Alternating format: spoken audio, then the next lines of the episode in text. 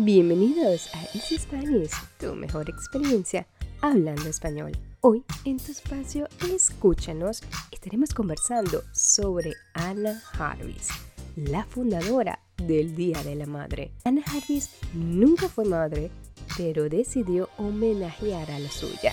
En el año 1905, Anna Harvis empezó una campaña a favor de lo que llamó Día de las Madres. Cuando su propia progenitora, Anna Jarvis, murió, Jarvis hija celebró un memorial para su propia madre y después promovió que el segundo domingo de mayo se le rindiera un homenaje a las mamás en los Estados Unidos. ¿Sabes el nombre de la campaña que inició Anna Jarvis? ¿Cuál fue la primera celebración oficial del Día de la Madre? ¿Cuál es el significado del clavel blanco? ¿Contra qué luchó Anna Jarvis? ¿Qué significaba una tarjeta impresa para Anna Jarvis? ¿Qué significa esta fecha para ti? Así que empecemos.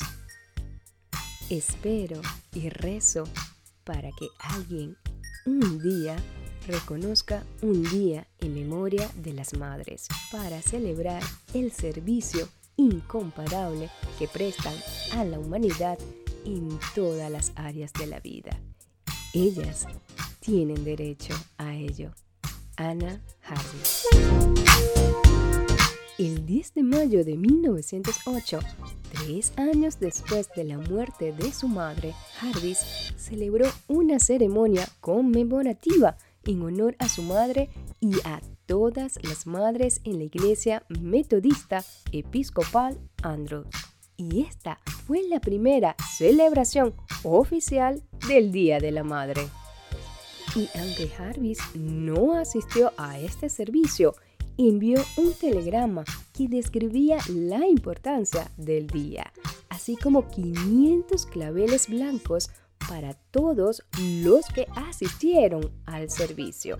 Ana Jarvis, para el momento, hablaba en Filadelfia. Ella movía a mucha audiencia con el poder de su discurso. Y aunque la proclamación nacional representó una validación pública de sus esfuerzos, Jarvis siempre se creyó a sí misma como la líder del día conmemorativo y por tanto mantuvo su creencia establecida en el significado sentimental del día para honrar a todas las madres y la maternidad. Jarvis valoró el simbolismo de elementos tangibles como el emblema del clavel blanco, que ella describió como lo siguiente. Su blancura simboliza la verdad la pureza y la amplia caridad de amor materno, su fragancia, su memoria y sus oraciones. El clavel no deja caer sus pétalos, sino que los abraza en su corazón cuando muere. Y así también las madres abrazan a sus hijos en sus corazones. Una madre nunca muere. Jarvis se refirió con frecuencia a la memoria de su madre durante sus esfuerzos por mantener el corazón sentimental del día y al mismo tiempo por mantener su posición y reconocimiento como fundadora de las vacaciones. Ella siempre decía, hay una razón por la que madre es singular. Jarvis fue muy intencional con el nombre de sus vacaciones. Es el Día de la Madre. Una sola madre. Así lo expresaba Jarvis. El Día de la Madre es un día para honrar a la mejor madre que haya vivido, la tuya. Jarvis luchó contra las fuerzas de comercialización que abrumaron su mensaje original. Entre algunas de estas fuerzas estaban la industria de la confección, flores y tarjetas de felicitación. Los símbolos que ella había valorado por su sentimentalismo, como el clavel blanco, fácilmente se mercantilizaron y comercializaron. En la década de 1920, la industria floral continuaba aumentando los precios de los claveles blancos y luego introdujo los claveles rojo para satisfacer la demanda de la flor. Los símbolos originales de Anna Harris comenzaron a reasignarse, como el clavel rojo, que representa a las madres vivas, y el clavel blanco en honor a las madres fallecidas. Ella intentó contrarrestar estas fuerzas comerciales creando una insignia con el emblema del Día de la Madre, como una alternativa menos efímera al clavel blanco. Su opinión negativa de estas fuerzas comerciales fue evidente en su contenido contemporáneo. Una tarjeta impresa no significa nada excepto que eres demasiado perezoso para escribir a la mujer que ha hecho más por ti que nadie en el mundo.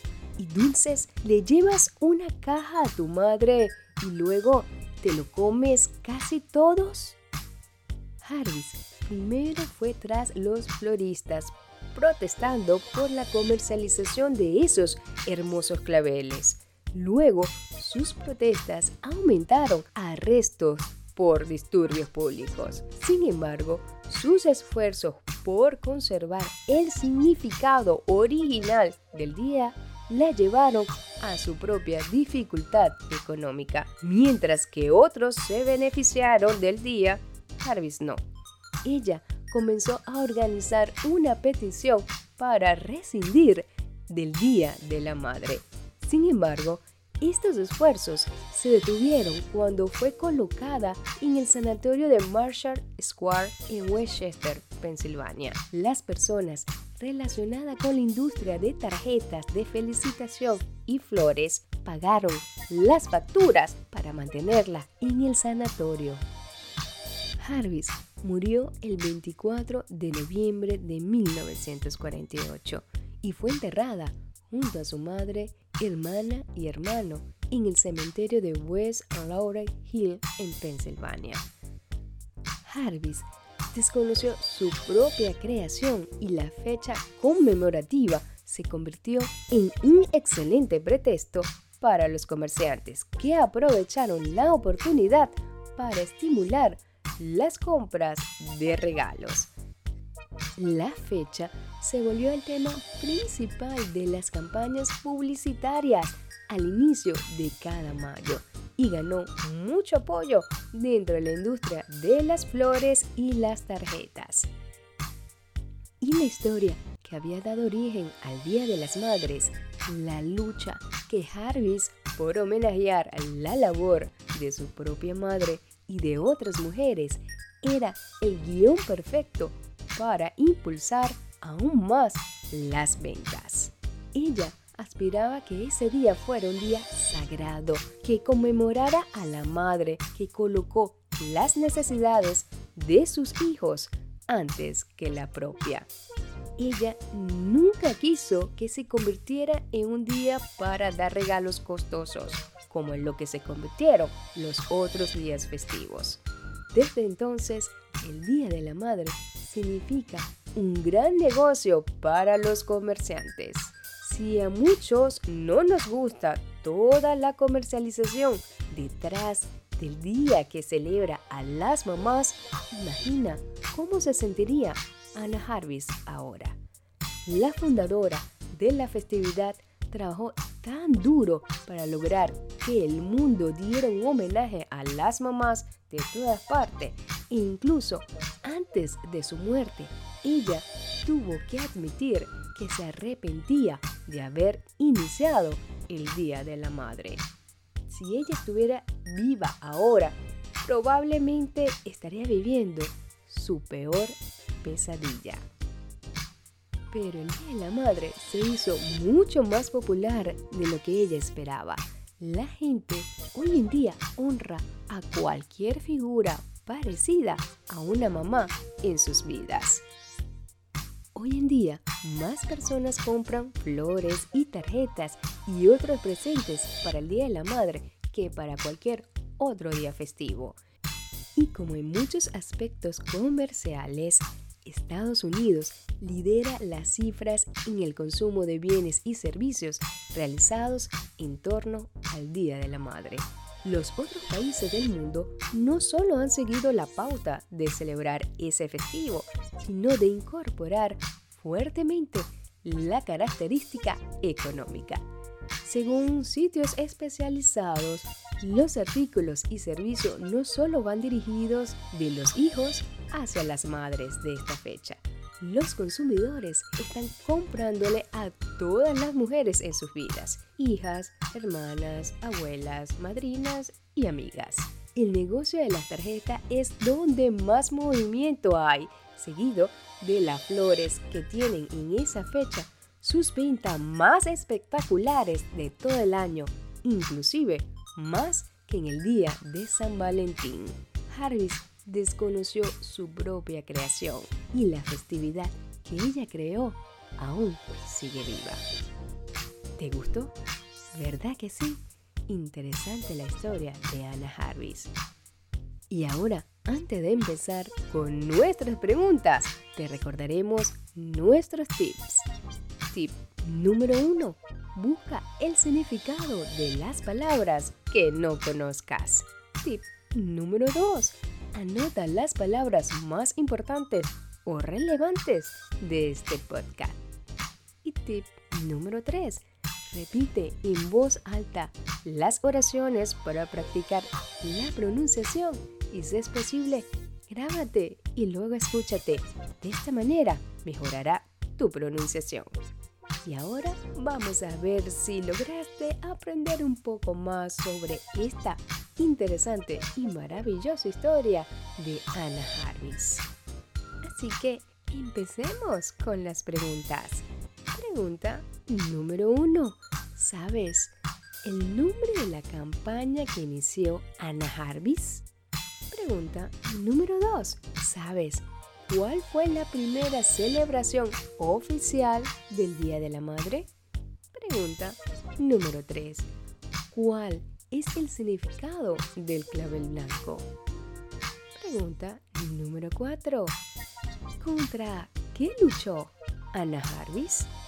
Pregunta número 5. ¿Qué significaba una tarjeta impresa para Anna Jarvis? Y pregunta número 6. ¿Qué significa esta fecha para ti? Recuerda escribirnos a easyspanish.philly.gmail.com y cuéntanos qué otro cuento quieres escuchar o cuál otro tema quieres conversar. Tus deseos son órdenes. Escríbenos. Nuestros podcasts estarán disponibles cada semana con un nuevo tema y recuerda que puedes escucharnos en Anchor, Spotify y en nuestra página web. Esto fue Escúchanos de Easy Spanish, tu mejor experiencia hablando español.